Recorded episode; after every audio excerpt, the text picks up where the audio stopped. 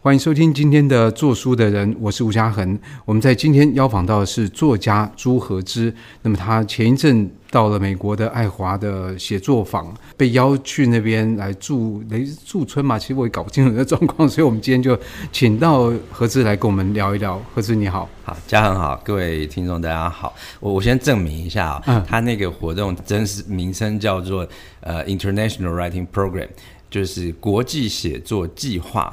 这个东西到底它的性质是属于驻村还是什么？其实也很有意思，因为我入选了，当然很很很荣幸嘛啊，觉得好像呃蒙混进去。行前我也觉得疑惑，说我到底要去做什么？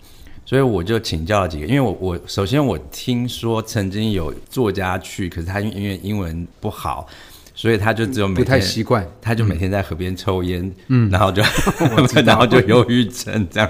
后来我就问那个呃伟格。伟哥就只有告诉我一件事，他说你一定要带一盏台灯，不然那个旅馆房间很暗，你你会读书读到瞎掉。这样他就没有给我任何别的建议。有印证吗？有有有，我就后来我是真的带了台灯去。对，讲他们那边视力特别好是不是？不是啦，因为他就是一般旅馆嘛，旅馆的照明不会很充足。这样其实可以去图书馆哈，这都是闲话。我后来又问呃崇凯，崇凯就有告诉我比较详细的内容。他说。它比较像是连续三个月不间断的文学会议，很多的座谈会、文学座谈，所以是你们来讲，我们来，然后就讲给彼此听。对对对对对，因为其实呃来的当然会有当地人，可是因为艾奥瓦是一个只有六万住民的小镇，所以也不能说小镇了哈，一个小都市，所以来参与的市民也你不能期望太多。好，然后有座谈，有朗读，然后我们在大爱奥华大学的今日世界文学课都有发表，然后还有电影放映，有呃舞蹈系改编作品，就是很多很多文学会议，就他们先安排好，对他们安排好，而且呢，我们我到后来觉得很烦，就是每个礼拜他都会有 email 告诉你说，哦，我们现在又有一个新的活动，比如说我们后来临时组织了西班牙文朗读会，然后中文朗读会，那崇凯就跟我说，一开始大家都会很认真的参与。每一个活动，可是大概两三个礼拜之后，大家开始烦，就 就老跑，就会翘课这样。我自己的经验，如崇凯所说，就到那边一开始你会很乖巧的去参与所有官方活动安排的这些正式活动，但后来就开始翘头之后，就有一点像是你会彼此捧场。因为你会有投缘的朋友嘛，是对，比如我跟一个墨西哥人比较好，我跟一个呃以色列人比较好，所以他的活动你会参加，你对对对，或或反过来说，因为我的活动他露脸了，你就 不好意思不去他的，有是到后来有点这个味道。我觉得整个那现这个呃国际写作计划，刚才我们讲的这些是比较技术性的官方安排的这些活动，嗯，但是另外有一个层面，其实是他在这我们今年缩短到只有十周。过往是三年，最初创立的那个一九六七年的是曾曾经长达一年。一九六七年是第一，所以已经超过五十年，五十年了，五十五，今年是第五十五周年。在这样的这个状况底下，也就是说，它不是去像是一个写作班一样，你去那边上课或者呃来教你，或者说呃是一个互相交流的，是一个互相交流的。那我我觉得我的收获极其饱满。丰富，它其实很多是在这个所谓课程也好，或者说座谈也好以外的整体的环境跟那个气氛，让你重新去面对自己。我觉得对我来说最特别的是，我到那里第六天的傍晚，我坐在爱荷华河边看着暮色，那个经验非常的特别，因为我们亚热带的国家黄昏时间非常短。而且没有那个绚丽、很平的这个平原。对对对对，台湾的有时候台风来之前或什么，有时候会有这种出大景，火烧云很绚丽，可是每分钟都在变。但是在美国中西部，尤其因为纬度很高，它已经快要到加拿大边界了，所以它的那个黄昏是秋天的时候是非常漫长，一个半小时甚至两个小时，你就会觉得那个暮色是静止在那里，甚至让你有一种永恒的错觉。所以我在那第六天的傍晚，我坐在平静的爱荷华边，我就开始流泪。有什么东西触动你吗？呃，一开始也不知道，然后一开始觉得有点不好意思，我就还把外套帽子戴起来。旁边有人吗？问题是就是没什么人，就是学生跑步啦或散步啊什么的。后来我就想说，反正这边也没人认识我嘛，我就把帽子脱掉，我就继续哭。嗯，结果后来整整哭了一个半小时。就就不是嚎哭，就是一直流泪，一直流泪，一直流泪。然后我就看着那个夕阳悬在那个地平线上面，我就跟他赌气，我想说，只要你不下去，我就继续哭。对，我就继续哭，我就哭到你下去为止。他是有孟姜女的精神。呃，我觉得到那里啊，在那一瞬间，我觉得我是赤裸的。因为原本你在台湾呃有的身份，你的人格面具啊，或者说你的人际网络，你在这里你要说人设也好，或者你没有人知道你是谁，没有人知道你做过什么，乃至于你可能呃侥幸得过一些奖啊什么的，没有人知道你是你是干嘛的。所以你在那边面对自己，对，我在那里就等于赤裸了，我就什么都脱光了，然后我就坐在河边看着一个静止的时间，然后静止的暮色。好像永恒般的一个暮色，心里面那时候就非常的触动，好像清洗一般的，我感觉到非常的美。对，可是问一个煞风节目，为什么是第六天？那你前五天啊，前五天刚去，大家就是大家就是安顿下来，你遇到新朋友很开心，大家喝酒啊，就是吃饭啊，然后就是。而而且办包就是有一些行政手续，我们要去办什么卡片，有点像学生证这样。所以你可以用校园里面的、这个，可以可以可以，包括健身房、包括图书馆，哈，就是都可以使用。听起来这是一个蛮有趣的场合，而且因为每一届的组合的作家都不一样，是，所以这个每一届的组合都是很独特的对。对，所以它每一届会发生什么事情，其实没有办法预期。可是我有点好奇，因为这个事情其实它是爱荷华大学来办的。那其实对于那个行政人员来讲，就是这些作家来来去去，他每一年他们做的事情都一样，就是要去。我因为我想的是说，对于行政的人员来讲，他很容易在，比如在台湾，他就变一个怠惰，因为他就变 routine，就是照本宣科，我们就是这样排排排，明年也这样，后年也这样，然后这些人来，我们也不觉得。他们有什么特别？反正就是把他们照顾好，送来送走，OK，我就结束了这样。所以你会觉得他们的行政给你这样的一种感觉吗？这可能要从头，我很快速简单讲，因为他最早是爱荷大学原本就有写作的工作坊，是针对美国国内的。聂华艳老师在六零年代去了之后，他跟 Paul Engle 先生谈恋爱，后来结七年结婚嘛。他当时就是跟这个 Paul Engle 说。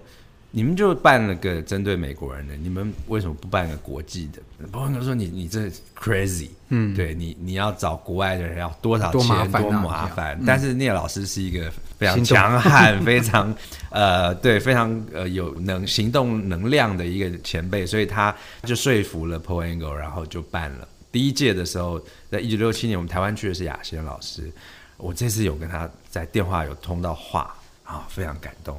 第一届大概只有十来人，那后来规模不断的扩充，所以最初它是一个极大的热情的产物。那聂老师在一九八八年退休，而 Paul Engle 在九一年就过世了。之后呢，这个活动主要有三个灵魂人物把它承接下来，一个是他们的总监叫 Chris Christopher，我们就叫 Chris。那另外一个叫 Natasha，他的职称是 Editor，但是实际上他是一个灵魂人物。我跟他有个 interview。呃，IWP 有一个自己的独栋的办公楼，叫 Chamber House，就是美国中西部常见那种两层加一个小阁楼的那种房子，就交给他们用。他的办公室在那个阁楼里面，然后形状很怪，然后杂物很多。我被他吓到了哦，为什么？他他完全记得台湾哪一年是谁？他不是只有哎台湾的人来，对他不是只有他，他一年三十几国，对他不用看电脑哦，他告诉你说哦，哪一年黄崇凯。哪一年严中贤？哪一年陈克华？陈克华写了什么？然后那个瓦利斯诺刚才写了什么？他就全部记在脑，非常惊人。我想说，哇，一年三十几个作家，所有我们都有 sample，有英文的那个作品 sample，他都读。然后他心里有评断，他觉得他他喜欢谁，或者他知道谁的功力到什么地方。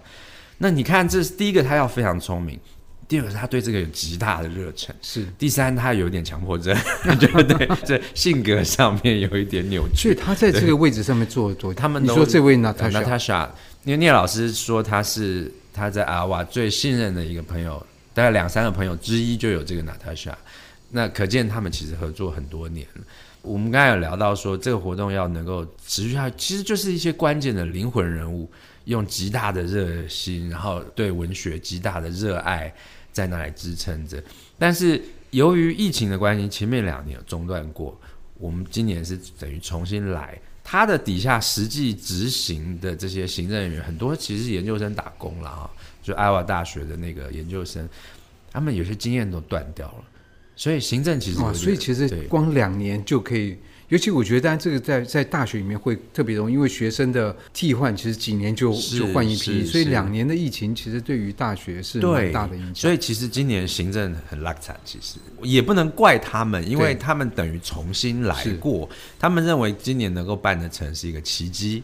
那我们到最后还是很很感激他们的，因为你看到他们。虽然你很多东西不周到，但是其实极其努力，然后非常劳累，是这事情。而且光想就要把你们三十二个，然后来自于各个地方，可能在办手续上面都因为各国的状况会有，还有没有错，还有时差，还有疫情的这个关系，所以我可以想见这个蛮大的行政的作业的量。是，那这样的状况底下。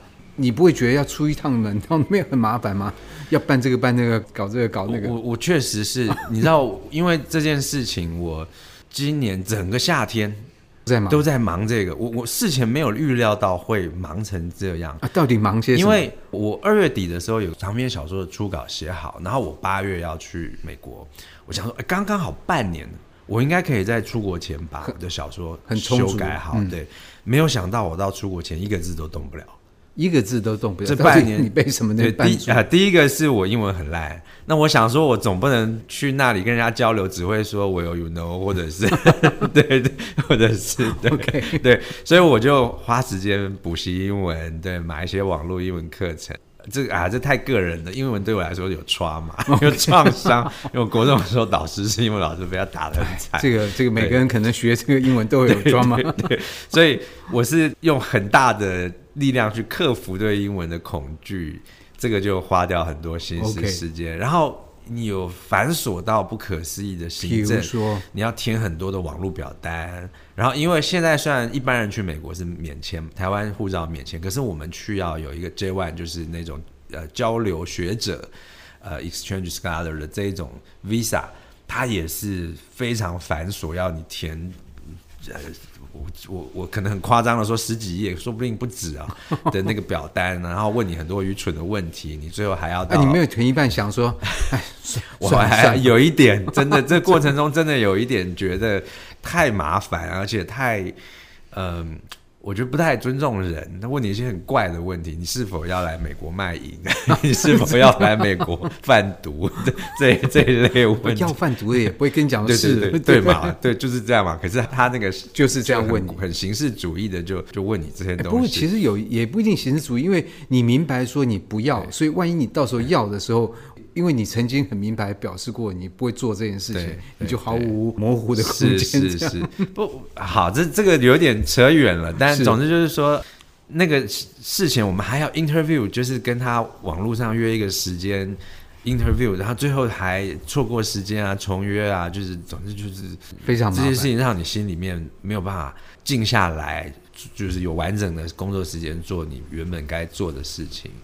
对，所以，这个不会破坏你到那个你的胃口，因为有时候你知道，就是说，就像跑一个马拉松，你已经跑到终点，已经累得半死了，你已经没有办法享受说到了终点之后将迎来的这一切事情。但我实际去，我觉得很值得，很值得。我觉得实际去，虽然待了十周啊，我在最后我们在纽约解散要登机回台湾的时候，我有一个很奇妙的感觉，是我好像在美国待了一年。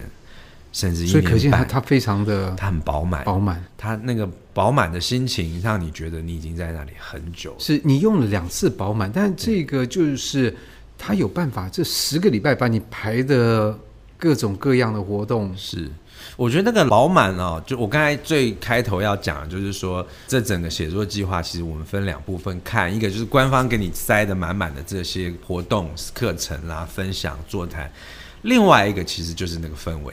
饱满来自于，其实来自于这些氛围。可是氛围非常难打造。对对对，那我觉得它有一个独特的条件。首先，因为爱荷华是中西部一个很荒僻的、很偏远啦的一个小都市。我刚才讲，但是它在台湾，我觉得文坛名气非常大，是没有错。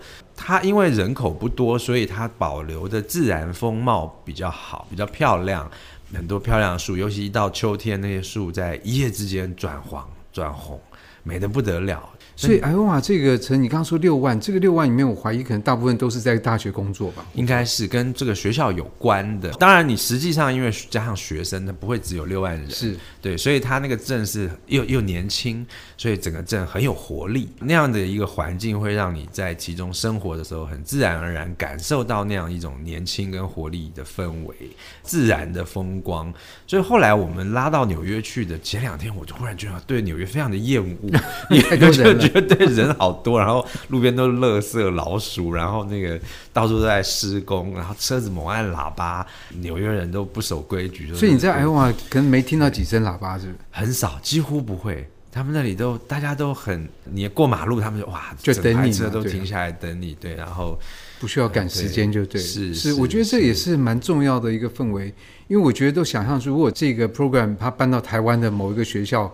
我想，光是这一点就没有办法提供了。对，你首先要有一个够优美，而且跟这个文明要有一点距离的地方。但是其实它该有的文明设施其实也都非常充足。它图书馆非常好，哦，非常好。一个你看一个六万人的一个小都市，它的图书馆的规模，比如说光是中文书区，我觉得又不输。可是这个可能是因为聂华林的关系，这样的一个啊不不不不是不是不是，艾欧瓦是那个 UNESCO，就是国际教科文，我不知道是不是还现在还不叫教科文组织了哈，就是联合国的那个教科文组织认定全球有几三十左个左右所谓文学之都，艾欧瓦是美国的呃好像唯一的被入选。所以可见这个跟人口数没有关系。对对，他们仍然他们的高等教育国家给或州给予的资源非常的充足，然后运动中心也非常设施非常先进啊，然后就是你可以享受很好，它有个艺术图书馆，然后有有庭园造景。非常漂亮，你光在落地窗前读书，你都觉得非常的享受。哎，可是这样听起来，我觉得跟台湾这几年，比如说对于图书馆的这个追求，最美图书馆这样，它软体也很充实啊。它不是只有硬体，不是只有硬体，软硬体。就刚才我讲它的中，光是中文或日文的那一区，那我比较熟悉，我不会去看阿拉伯文区嘛，对，我就去中文区，我就很惊讶。它譬如说中国各各省县市的乡治、镇治，这种东西它都有。四库全书，它这种基本的它也都有。然后台湾作家的新的作品，大陆作家新的作品，他们都收。甚至日本漫画，日本有代表性的漫画，他们也都很多很多。所以，艾欧瓦在这个方面，东方的研究这方面是很强的吗？他的科系，不然的话，谁来用这些书呢？其实他们东方倒没有特别强，可是就已经有这么丰富馆藏，你就可以想象。他们在其他的部分是是多么重视这这些呃软体啦，或者说就是内涵方面的收集。那另外，这整个呃写作计划，我说环境除了外在自然环境或学校的软硬体设备之外，毕竟还是因为我们三十几国的呃作家，三十一国三十二，墨西哥两个人，呃的作家聚在一起，那种彼此能量的感染吧。对，因为大家都是很有充满生命力的人，也互相激荡。那那样一个特殊的，讲的好笑一点，有点像夏令营这样，就是你你特地去那里，然后大家播出了原本的身份。里面其实也有几个在国际上有一些声望的诗人啊、作家，可是其实我也不知道他是谁，他也不太知道我是谁。我们就是白纸一张。互相以人对人的身份、啊，对对对对对。不过这个想法在我在那里就已经有，就就已经有。对，对，当时没有想到它会变成一个革命、颠覆政权的工具。对，呃，总之我我就是说，单纯的以人跟人的身份，朋友跟朋友的身份。而不是说哦，你是你头上戴着桂冠，是，你你是一个翻译了二十几国文字的有知名的诗人，所以我我试着要来蹭你或者要来认，不是，我们就是，哎，你叫什么啊？我你叫 David，那我叫 Claudio，我们就坐下来喝酒，就是胡扯闲聊，开玩笑。就这样熟起来，然后很自然而然开始交换一些对于生命、对于这个生活、对于写作的想法，而这个东西你会感受到比较纯粹的这种能量，所以这个聚合是非常难得的。是，而且我觉得去撮合这个聚合的人的想法，我讲清楚一点，就是说，因为在很多类似这样的场合，其实那个标签都已经贴上去，因为主办者希望说我们这个盛会是了不起的盛会，所以里面有谁，他的身上有。挂这个金牌，那个金牌，然后谁哇，谁又是穿金戴玉的，怎么样？所以其实都已经大家带了标签来的，然后在这个标签的氛围底下，其实你就开始有 level 有阶层 hierarchy 出出来。可是照你在讲，其实我现在这样的一个氛围也是主办单位他希望把这个东西去剥除掉。所以你刚刚用白纸来形容，我觉得那是代表一个可能性，就是我们先不要被这些我们都已经存在的标签去阻碍，我们可以把这个东西暂时搁置一边，来看看我们可不可以用一个比较自由的轨道去碰撞出什么东西来。我我觉得 IWE 可贵，就像你说的这样，当然能够去的，就是说在他的国家，呃、也是很不错的，有一定程度的，是啊，他才会入选啊，不像我就是运气很好被蒙混进去。对，呃，但是呢，但 IWE 官方他们并不强调强调这个，这个很难对、嗯。然后再来就是说呢，他虽然安排的活动很多，可是他并不强迫你参加。是，你可以，所以我可以去你们十个礼拜，我就倒在这个是旅馆里面睡大头。没有错 I W B 有一个传说很有趣，我们所谓的学长，如果我们讲学长好了哈，有两个得到诺贝尔奖，一个是帕慕克，一个是莫言。帕慕克呢，他在 IWE，他就是关在旅馆一步不出，什么活动都不参加。那莫言这边那时候已经很有名了，到处去演讲，他在。IWP 时间大概只待了两三周而已，所以我们有个笑话，就是如果你想得诺贝尔奖，你不要参加任何官方帮你安排的活动，你就关在旅馆，或者你就每天散步这样。当然那是我们彼此开玩笑啦，就是大家还是不，这表示就是说在这里面他没有给你什么义务，就是说一定要做，除非除非你那一天是你要 present，你要、哦、当然对你你但你要发表的时候你得去嘛。对，那这个是你你像我有五，我有五个发表，有朗读，有座谈，有。他有规定你的发表的次次数吗？平均都四到五个，就是每个人可能有一点不一样。比如说，因为电影只有八场，那三十二个人，每个人提现一个电影，最后他们选了其中八部。那我我选了侯孝贤导演的《戏梦人生》。那那时候呢，呃，我在跟娜塔莎面谈的时候。他一听到 Puppet Master，他就说：“哦，这个是一个很不容易看的电影。”然后我心里还松了口气，我想说：“哦，那应该不会选我的，我应该没事。”就没想到最后他就竟然选了。这时候你又知道娜塔莎是很不得了，就是你看像这个电影，他一听他就知道说这个电影不容易看，表示他只他看过这个电影，对啊，就是他的那个脑袋里面装。这不会给你什么压力啊？还好哎，我觉得我我选这电影其实有一点。故意冒一点风险去挑战，为什么？因为这个电影在应该是一九九三吧，我记得是在电影院上映的时候，那时候我还不到二十岁。然后因为侯孝贤国际上得了奖很有名嘛，《背景城市》得了那个威尼斯，所以作为文青我就去看。结果我看完之后看不懂，而且呢，我几乎没有留下什么印象。但是我这次在 IWP，我很大胆的提出我要播这部电影。是因为我觉得事隔二十九年，以我现在的眼光，如果我来看这部电影，应该会有不同的收获。因为我已经完全忘记他在演什么，所以这其实是个冒险。我有可能选错，我可能失败，但因为侯孝贤嘛，我想说应该还好吧。对，我就抱着一个我第一次看这电影的心情跟大家一起看，结果那个结果很妙。电影播完了，大概一半的观众走了。因为这个他们看不下去，因为这个看不下去。电影第一，它有两小时四十分了，就是电影很长。第二，你知道侯导的叙事风格，就是他不讨好观众，是他不给你太流畅或者是太 juicy 的那种叙事方法，就是他就拍他想要拍的东西。但是妙的是，留下来的那一半观众眼睛放光，嗯，然后非常热心的问了很多关于电影里面所呈现的台湾的一些历史或者社会。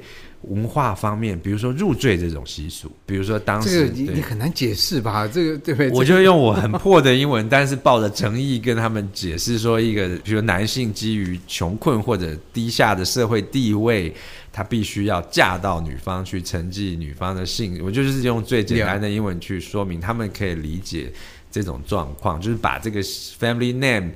继承下来这件事情，他们可以理解。那包括台湾人对日本殖民者之间那种很奇妙的复杂的关系，就是似乎几乎不完全是敌对的，甚至有些零星的状况下，他有可能是彼此是友善的，在电影里面也有这样的呈现。所以这些等于说留下来那一半，然后他们事实上就是一个其实相当杰出的文学心理，所以他们，对，对我想他们大概丢给你很多很丰富的东西吧。是没有错，他们就会问很好的问题，然后会呃会激发我想要努力的解释，让他们理解啊、呃、这些背后的文化或者当时台湾的历史。譬如说他们会问说，电影最后一幕是他们在那个松山飞行场。拆战斗机嘛，就是把那个报废的飞机用敲掉，拿那个铝去卖啊。他说那个象征什么意义？那我就解释说啊，因为呃战争是殖民者对殖民地资源的掠夺，去打造这些武器，而战后人们把这个它不再是武器了，他就把它拆解下来，然后还原成可用的财富，等于是夺回他们。属于他们的东西，而且可以把日子过下去，来到和平的时代。电影是以此作为终结，等等。所以在那里，就是你你会遇到这些真的对文学、对艺术有深刻感受力，而且是呃抱持热忱在跟你交流的人。那这个在平常是不太容易有那么高密度的，而且有一相当长度的。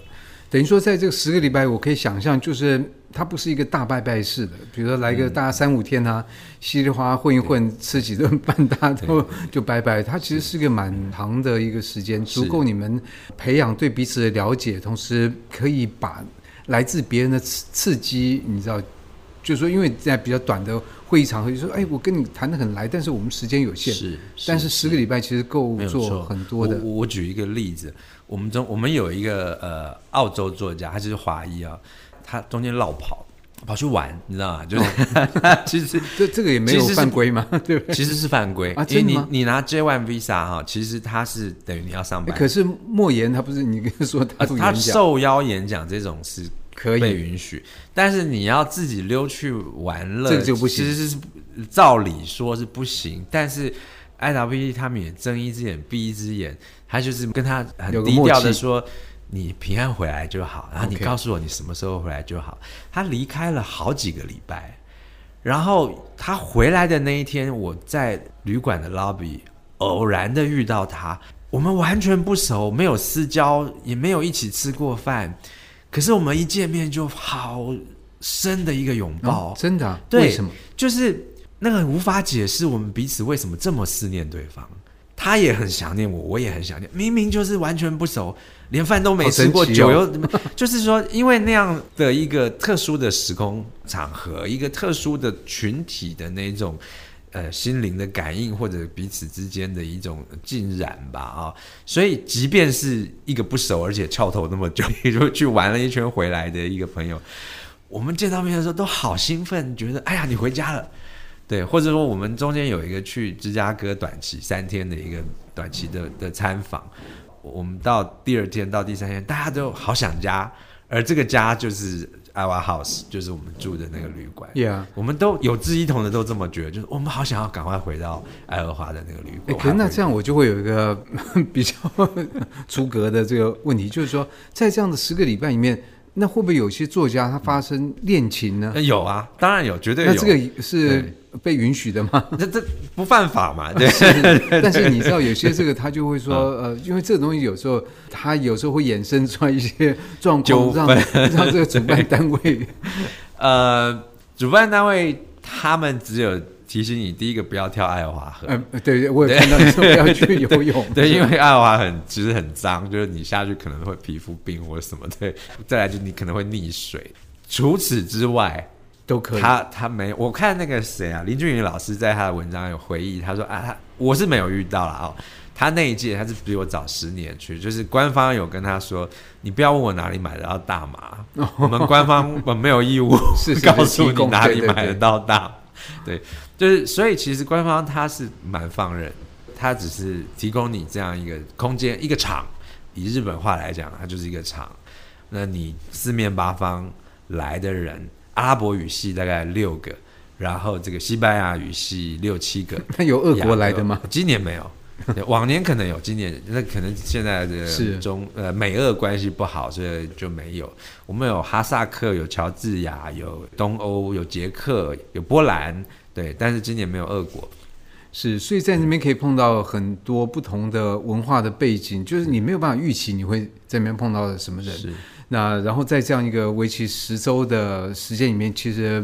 我想应该大部分人都是满载而归这样子。对，在这样的这个状况底下呢，台湾其实，在过往也已经有不少作家去，何止是今年去，那么刚回来。但我想应该还有更多的内容可以跟我们聊。不过我们节目的时间关系，我觉得还是不要拉得太长。我们等你过一段时间更沉淀一点，然后可能有更多的呃新的内容来跟我们分享。好的，好，那就谢谢何之。好，谢谢，谢谢，谢谢大家。以上单元由数位传声制作。